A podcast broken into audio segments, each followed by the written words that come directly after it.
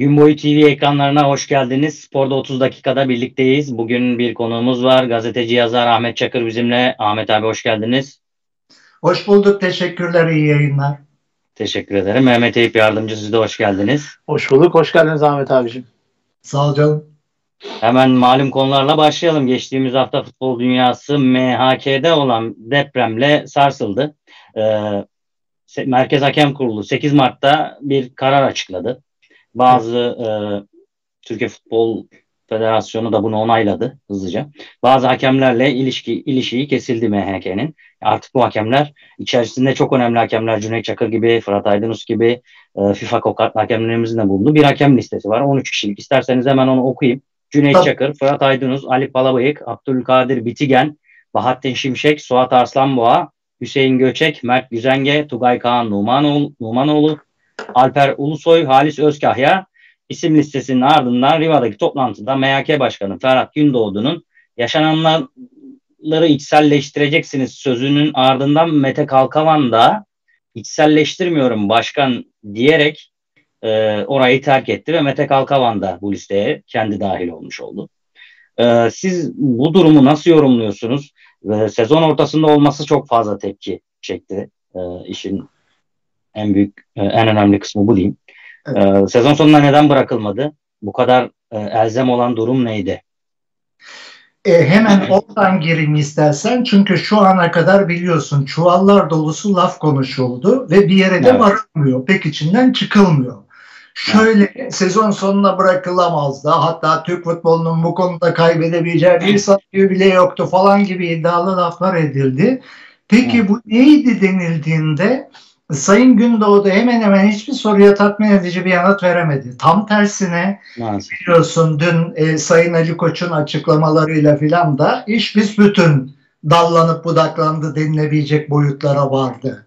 Bütün bunlar arasında çok zihin açıcı denilebilecek bir takım sözler, sorular da söz konusuydu. Mesela onlar arasında belki en çok eğlenceli olan şuydu bu listeler diyelim ki e, açıklanmadan önce bir yerde karıştı ve denildi ki hayır işte o liste değil bu liste yani iki listeden e, sezon sonuna kadar maç yönetemeyecek onlar onlar değil de bunlar denilse o zaman ne olacaktı? Hatta o zaman bence daha iyi olacaktı falan çünkü e, Cüneyt Çakır paçayı kurtarmış olacaktı. Fırat Aydınus paçayı.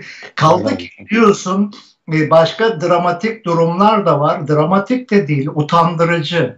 Yani Cüneyt Çakır'a Avrupa'dan görev geliyor. Ee, ona ne yanıt verildiğini tam öğrenemedim ama reddediliyor. Formsuzluk gerekçesiyle federasyon, MHK kimse tam muhatap işte yani işlemler açısından söylüyorum. Muhatap elbette ki Merkez Hakem Kurulu'dur da Efendim işte yine aynı şekilde e, Ali Palabuyu'nun da benzer bir durumun olduğundan söz ediliyor. Kaldı ki e, işte e, böyle durumlarla ilgili e, geçmişte çok büyük sıkıntılar yaşadığımız yani görevler görevler gelmediği dolayısıyla şu anda gelen görevleri reddetmek gibi durumun ne olduğunu anlayamayan Collina'nın filan adı geçti biliyorsun hemen telefon edip arıyorlar Rosetti. E, ben açıkçası şu ana kadar hiç konuşulmayan bir nokta olarak şunu söylemek istiyorum. Cüneyt Çakır'ın başarısının çok büyük bir düşmanlık yarattığından adımın Ahmet Çakır olduğu kadar eminim. Şunu da tekrarlayayım ki Cüneyt Çakır'la aramda hiçbir akrabalık bağı yoktur. Karşılıklı bir çay içmişliğimiz dahi yoktur. Ee, ama biliyorsun son zamanlarda işte dünya sıralamasında son 20 yılın en iyi ikinci hakemi olması, bu listeler yakın zamanlarda tekrar yayınlandı. Oralarda da ikinci. E, bütün bunların e, memleketimizde nefret yaratan durumlar olduğunu adamın Ahmet Çakır olduğu kadar iyi biliyorum. Bu ülke başarıdan nefret ediyor. Çünkü başarıyı olgunlukla karşılayabilmek için sizin de o düzeylerde olmanız lazım. Yani şimdi bana lütfen söyler misiniz? Türkiye'de hangi yönetici, futbol yöneticisi dünya sıralamasında öyle bir sıralama yapmak mümkünse şayet ama zihinden zih alıştırma yapalım. İlk 200'e mi girebilir? İlk 2000'e mi girebilir? İlk 20 bine mi girebilir? Nereye girebilir sizce yöneticiler? teknik adamlar, futbolcular hepsine yayabiliriz. Futbol dünyasının bütün paydaşları arasında dünyada ikinci sıraya gelebilecek olan herhangi biri kimdir? Ha, biz ne yaptık buna karşılık olarak? Önce bir deli saçması uydurduk. Neydi o? Dışarıda maç yönetiyor, başka maç yönetiyor, içeride başka maç yönetiyor. Yani adam dışarıda melek, içeride şeytan falan böyle bir şey ama toplum da böyle saçmalıkları seviyor. Hemen benimseniyor buna benzer şeyler. Ya o başka türlü çamur atma yöntemleri de derhal benimseniyor. Çünkü öylesini çok daha kolay paylaşabiliyor insanlar. Evet abi diyor bizim de penaltımızı vermemişti zaten falan maçta. Biliyorsunuz hepimizin yaşadığı olaylar bunlar. Dolayısıyla e, o ayrı ince bir nokta. Sonra işte Fırat Aydınus biliyorsun bir yıl uzatılmış süresi. E, efendim işte şurada diyelim ki işte düşük profilli birkaç maça verilip sezon tamamlansa e, daha iyi olmaz mı? İşte bunlar söylendi de zaten yeni bir şeyler değil. Ayrıca yapılan bu işlemle, eylemle biliyorsunuz adlandırmada da sorun var. Operasyon denilirse Sayın Gündoğdu üzülüyor. Operasyon değilmiş, başka bir şeymiş. Ha iğne yapmak diyelim o zaman madem. Değişimmiş bu. E, bu değişimden sonra e, hakemlik konusunda işlerin daha iyi olabileceğine inanan Sayın Gündoğdu dışında tek Türkiye Cumhuriyeti vatandaşı var mıdır acaba? Mesela kendisinin MHK üyeleri inanıyor muydur sahiden? Yani evet biz çok iyi bir iş yaptık. Kaldı ki biliyorsunuz sıkıntılı noktalardan biri de Sayın Gündoğdu'nun böyle bir şey yapabilecek gücü, yetkisi, bilgisi yok. Bu listeler ona verildi şeklinde değerlendirmeler var. Sayın Gündoğdu da hayır ben yaptım diyerek tam tersine bunu doğrulayıcı bir e, gayret gösteriyor biliyorsunuz. Ben yaptım vurgusunu çokça önüne getiriyor. Hatta e, pek zarif bir ifade de değil. Yani kurum olarak yaptık gibi bir e, düzenlemeyi, değerlenmeyi fazla umursamıyor. Ben yaptım diyor.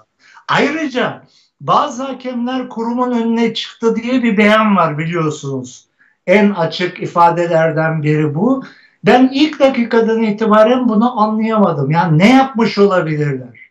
Yani Merkez Hakem Kurulu'nu temsil etme konusunda e, şöyle mi söylemiştir Cüneyt Çakır?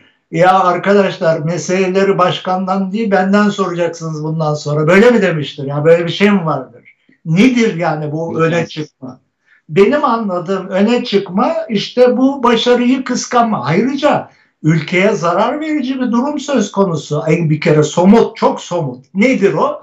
İşte Cüneyt Çakır Dünya Kupası'na gidecek ve dört kez üst üste Dünya Kupası'nda görev yapmış belki tek hakem bilmiyorum o tür bir incelemede bulunmadım ama sayılı hakemler arasında diyelim yer alacak. Ben onunla ilgili sözünü sözünüzü keserek bir, bir şey aktarabilirim. Bugüne kadar 3 kez Avrupa Şampiyonası'na katılmış. 2 kez de Dünya Kupası. Bu da olduğu zaman 3 Avrupa Şampiyonası, 3 Dünya Kupası. Üst üste 6 büyük turnuvaya katılmış oluyor. Evet, yaşa.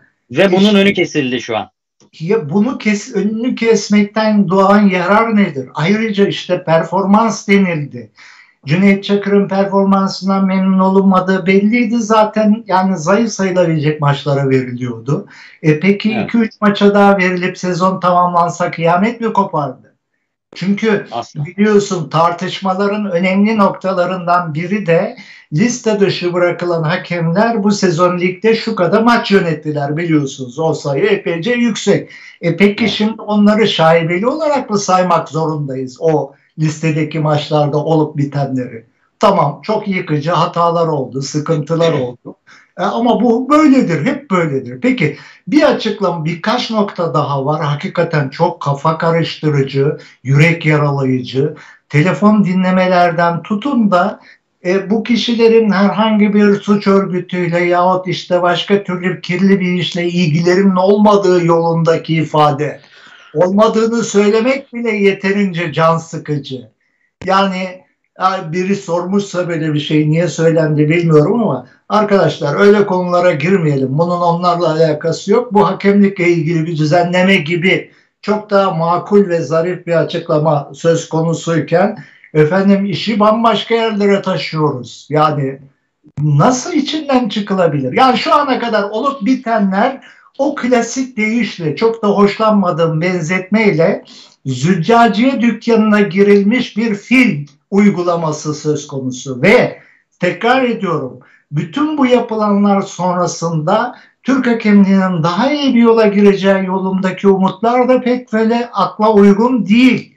Şunu anlarım bakın e, bir arkadaşımız söyledi kendisini kutlarım e, yayınlardan birinde izledim galiba TRT'deydi ön yargılı davranmayalım dedi davranmayalım.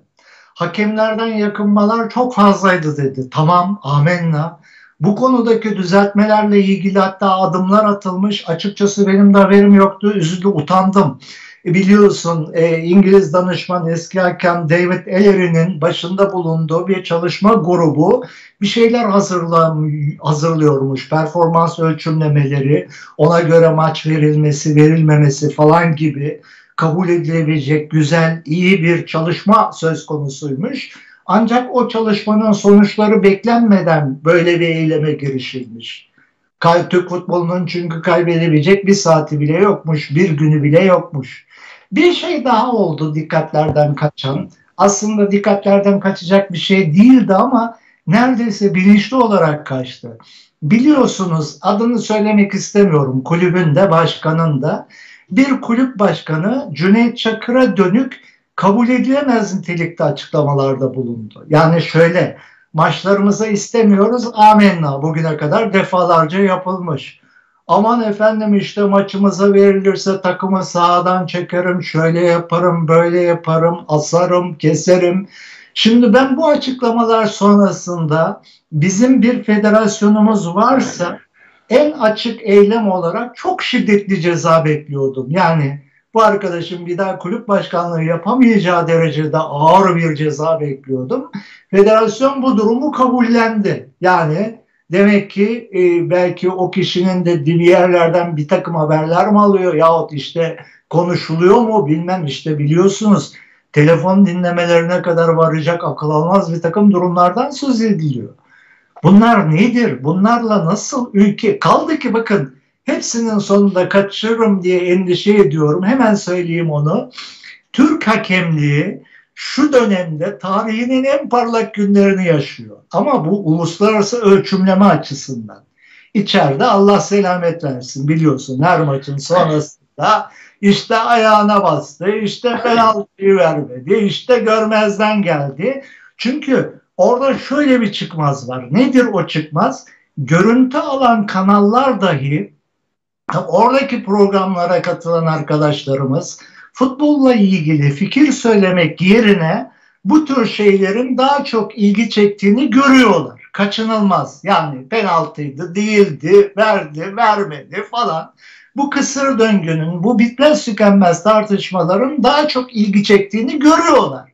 Niye böyle oluyor? E, vatandaş bunu daha kolay kavruyor. Evet abi diyor işte bizim penaltımızı da vermemişti falan filan gibi bir çıkmazın içinde debeleniyoruz. Peki Türk hakemliğinin tarihinin en iyi döneminde olması nedir? Şudur. Bizim tam yılını söyleyemem ama yaklaşık 15 yıl diyeyim daha 10 20 de olabilir 14 de olabilir. 15 yıl önce bir hakemimiz en üst seviyedeki hakemimiz ikinci kategorideydi Avrupa sıralamasında. Çünkü kategoriler şöyledir. 4, 3, 2, 1 elit. Bunlar da pek bilinmez. Bu konularda insanlar hep bilmeden konuşurlar. Bir sakınca olmaz çünkü. Ee, en iyi hakemimiz ikinci kategorideydi. Tam 7 yıl bekledi ikinci kategoride ve hakemliği bıraktı. Şu anda Türk hakemliği inanılmaz bir noktada. E, iki tane elit çünkü e, Uğurlu da elit olmuş galiba yakında izlemiyordum. Cüneyt Çakır elit, Efendim iki hakemimiz birinci kategori, ötekiler de ikinci kategori. Türkiye'nin yedi FIFA hakemi var. O da bilinmiyor. Geçen gün bir yayında izliyorum. Deneyimli bir teknik direktör arkadaş işte diyor ya kaç tane diyor FIFA hakemimiz varsa falan diyor. Bu kadar cahilce bir lafı etmekte sakınca görmüyor. Çünkü bunlar herhangi bir tepki yaratmıyor. Türkiye'nin yedi Sadece gelişmiş 5 ülkenin biliyorsunuz ayrıcalığı var. Onlar 8 hakemle temsil ediyor FIFA'da. Ayrıca bizim hakemlerimiz dördüncü kategoriden başlıyor kariyere. Onlar üçten başlıyor. Bu tür bilgileri bilmemek Türkiye'de kusur falan değil biliyorsunuz. Bunun gibi dünya kadar şeyden haberiniz olmadan rahatlıkla hakemlikle ilgili saatlerce konuşabilirsiniz. Bizim penaltıyı vermedi, bilmem ne yapmadı. Zaten sıkıntı şu sevgili Ahmet abicim. Evet. E, maalesef e, şimdi demin örnek vermiş olduğunuz e, ve isim vermeden örnek vermiş evet. olduğunuz kulüp başkanı ve diğer kulüplerimizin hemen hemen kongre yapılarındaki bulunan kongre üyeleri, tribündeki dolduran futbol severler e, son 20 senedeki oluşturulan bir e, spor mantığıyla olaylara baktıkları için spor programları da hep böyle devam ediyor maalesef.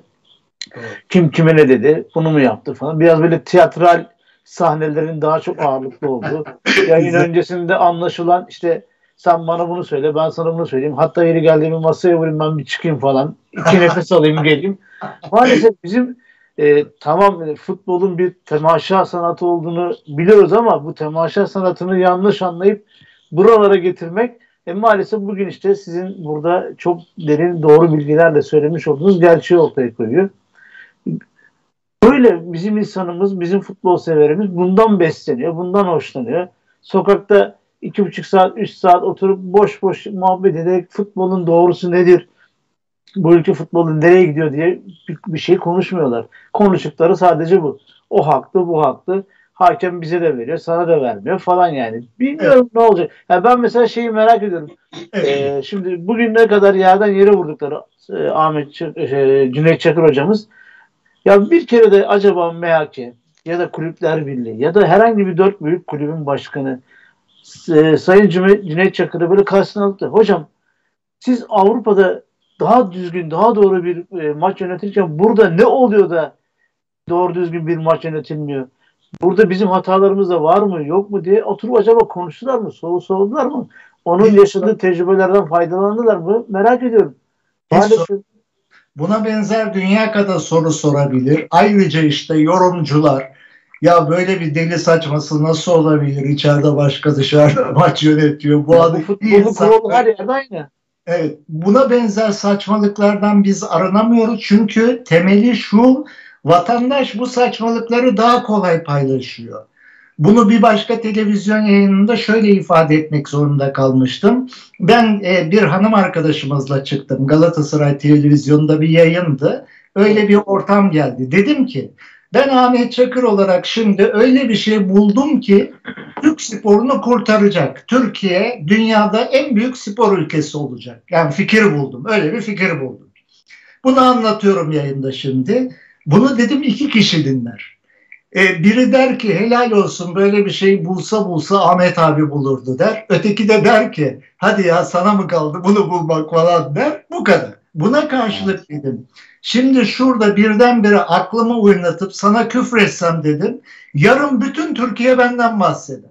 Bütün yani marifet yapmışım gibi bu kadar utandırıcı bir hareketi bütün Türkiye televizyon kanalları, internet, bilme gazeteler işte ünlü gazeteci, spor yazarı Ahmet Çakır e, televizyon yayınında hanım spikere küfretti. Ne yaptı? İhalt etti. Yani utanılacak bir davranışta bulundu. E bütün Türkiye benden söz ediyor. Günlerce.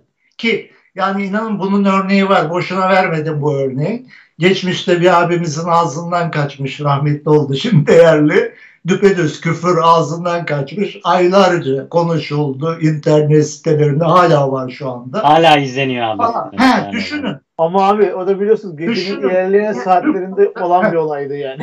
Düşünün e, o zaman nasıl olacak peki ya? Ne zaman biz buralarda fikir konuşacağız? Hakikaten Türk futbolunun çıkmazları neler? Bu transfer vatandan nasıl çıkacağız? İşte e, Sayın Burak Elmas'ın açıklamaya çalıştığı olayın arkasında neler var? Menajerlere verilen akıl almaz paralar, transferlerde yok edilen milyonlar, ne oluyor bunlar, nerelere gidiyor? Hani nerede gazetecilik bunun ortaya çıkaran? Çünkü ya Sayın sevgili, sevgili Ahmet abi evet. e, biz e, bıraktık bunları yani Galatasaray Beşiktaş derbisi pazartesi günü oynansın mı oynanmasın mı? Yani ya. işte yok aramızda bir kan davası mı var falan işte Sayın e, Galatasaray yöneticisi Nihat Kırmızı böyle bir açıklama yapmış. Evet. Yani Beşiktaş bu maçı neden oynamak istemiyor falan.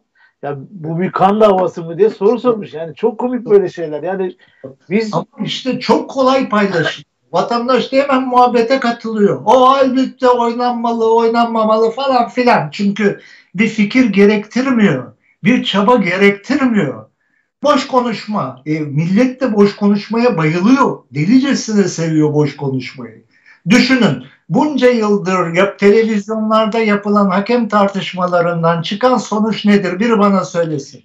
Çünkü hakem sorununun çözümündeki önemli noktalardan biri bu konuların tartışılmamasıdır. Çünkü tartışılmamasıdır. Yani e, bütün insanlara bir sansür, yasak koymaktan filan söz etmiyorum. Bunları tartışmamak akıldır. Ha şunu sorabilirsiniz. Türkiye'deki hakemliğin en iyi seviyede olması için gerekli çabalar gösteriliyor mu? Eğitim çalışmaları yapılıyor mu? Hatalarla ilgili gerekli önlemler doğru şekilde alınıyor mu? Ne yazık ki dün Sayın Ali Koç'un açıklamalarından öğrendik ki alınmıyor. Başka şeyler oluyor. Yani hata yapmış bir hakem cezalandırılmak yerine bir sonraki maçta rahatlıkla görev alabiliyor. Ya bazı hakemler devamlı görev alıyorlar. Ne kadar hata yaparlarsa yapsınlar. Başka bazıları çok iyi yönettikleri maçlardan sonra görev alamıyorlar. Ha, bunlar ince üzerinde durulacak noktalar. Teknik denilebilecek noktalar. Bunlarla ilgili tartışmalara zerre kadar itiraz. Bunlar kötülükler, aksaklıklar. Bunlar düzeltilmeli. Ama öteki türlü penaltıydı değildi. Mesela penaltıyla ilgili ince bir noktayı söyleyeceğim size. Top oynamış olan herkes bilir ki yahut insaf sahibi top oynamamışlar da penaltıyı mutlak şekilde iki kişi bilir. Yapan ve yapılan. Hakem de penaltıyı bilmez çoğu zaman. Ha, hiç bilmez değil. Elbette gördüğü zamanlar olur çok açık şekilde. Ama neredeyse yüzde elli, yüzde altmış civarında hakem görmez o anda ne olduğunu. Ama nedir? Tecrübesi vardır, bilgisi vardır. Der ki top elinden elle oynanmadığı takdirde bu şekilde düşmezler. Anlatabiliyor muyum? Bu şekilde karar verir. E o zaman televizyon başındaki sevgili arkadaşım Yüce Allah sana nereden verdi bu kudreti de her şeyin doğrusunu görebiliyorsun. Her şeyin iyisini görebiliyor. Bu nasıl olabiliyor? Ama insanlar seviyor bu saçmalığı. Evet. O zaman ha, tekrar bu savun başına döneyim. Bu savun başı konuşmamaktır. Yani diyorum ki arkadaşlar örnek olarak İngiltere televizyonlarında böyle bir program var mı? Hakem konuşulan falan. Hemen oradan biri çıkıyor. Abi orada da tartışılıyor falan. Hayır tartışılmıyor. Çünkü bunları tartışmak budalalıktır. İngiltere toplumu akıllı insanların olduğu bir toplum. Bizde maalesef öyle değildir. Bu tür budalalıklar çok fazla ilgi çeker. Herkes paylaşır çünkü. Evet. Ve Biz, paylaş... Ee, sözünüzü kesiyorum yine. Son 5 dakikamız kaldı. Ee, şimdi bu hakem bugün önemli bir konu olduğu için yayınımızın tamamını hakem konusuna ayırmak zorunda kaldık ki ayırmak zorundaydık bence de. Ee, sizin gibi değerli bir e, konuğumuzda olunca bunu konuşmamak imkansız. Bir sorum olacak. Şimdi bunun Avrupa'daki yansıması, Avrupa'daki ve dünyadaki yani UEFA ve FIFA nezdindeki yansıması nasıl olacak? Şimdi şöyle bir durum var. Sen kendi hakemlerine güvenmiyorsan ben senin yet- hakem yetiştirdiğim bir ortamda yarın bir gün kaç tane hakeme görev verebilirim?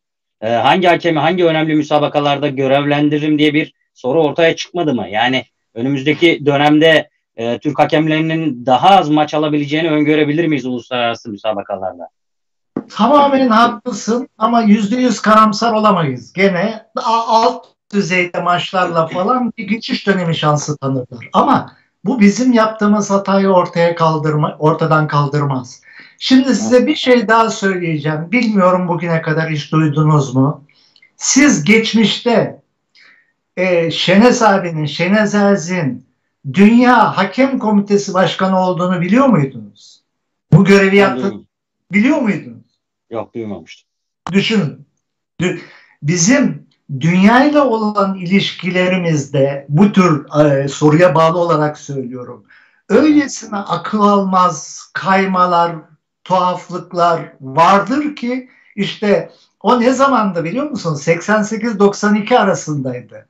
4 yıl boyunca Şenez abi Dünya Hakem Komitesi Başkanıydı. FIFA Hakem Komitesi Başkanıydı. Ve Türkiye'de kimse farkında bile değildi. Çünkü e, bir Türk FİHA Hakem Komitesi Başkanı olduğunda e, yani mantık gereği en azından bir iki hakemimizin biraz daha yukarılara doğru o yıllarda çünkü maalesef çok gerilerdeydik. Sonraki yıllar oldu işte. Olması gerekirdi ama bundan haberi olan bir e, yetkili yoktu Türkiye'de.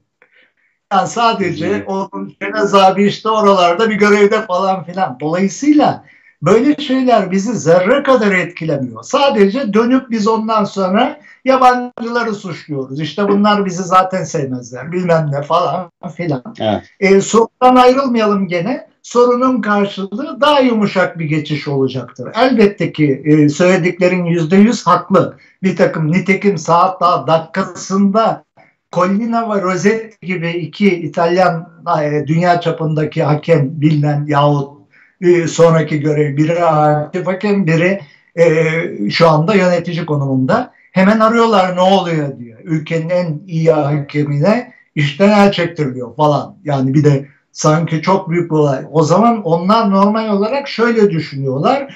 Büyük bir skandal ortaya çıktı. Yani bahis skandalı, işte telefon evet. dinleme falan. İlk akla gelen sorular kızart... bunlardı evet. Yaşa. Yüz kızartıcı bir suç. Bizim yasalarımızda böyle tanımlanmıştır biliyorsun. Öyle söylüyor. Yani onlar bunu düşünüyorlar. E o zaman MHK'nin bunu düşündürecek bir eyleme girişmesi e, bir filin züccaciye dükkanına girmesinden başka nedir? Kesinlikle. Eyüp abi varsa yorumun son yorumunu alayım. Ee, ondan yani, sonra yavaş yavaş programımızı tabii kapatalım. Ki, e, şimdi Türkiye'de her şey komedi, her şey kolaycılık üzerine gittiği için e, kolay kolay da düzelir mi? Ben hep şuna inanıyorum. Ne zaman ki genel kongre yapıları düzelir, daha elzem, daha iyi işler yapacak, daha kaliteli üst düzey işler yapacak e, yöneticiler seçilir.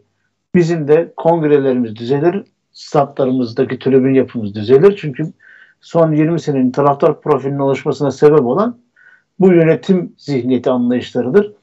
Ee, ne zaman ki bu insanlar düzelir biz de o zaman göreceğiz ki medyada Sayın Ahmet Çakır gibi abiler, ustalarımız daha çok çoğalacaklar.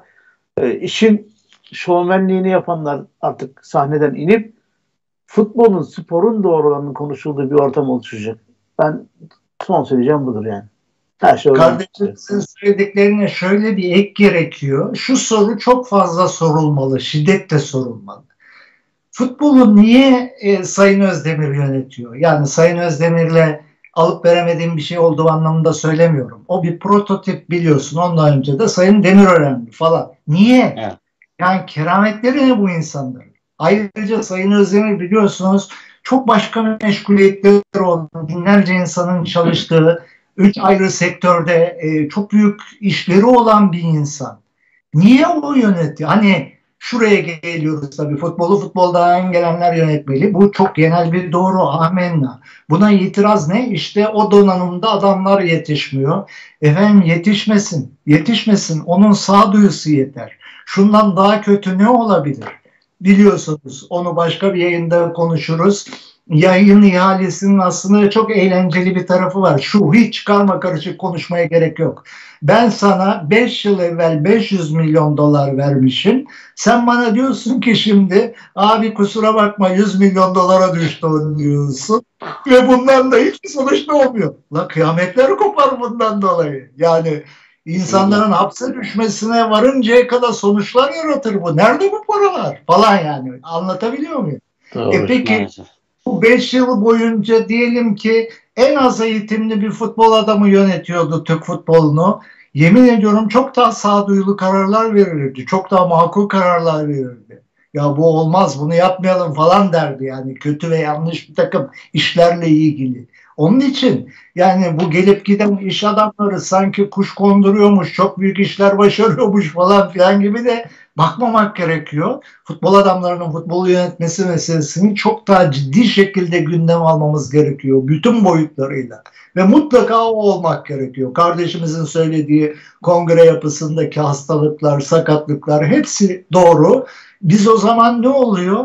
Ben şöyle bir adlandırmada bulunuyorum maalesef çok derin üzüntüyle. Bizim futbol dünyamız zehirli bir bataklık ve hepsi Yani taraftarından yorumcusuna kadar hiç kimseye ayırmıyorum.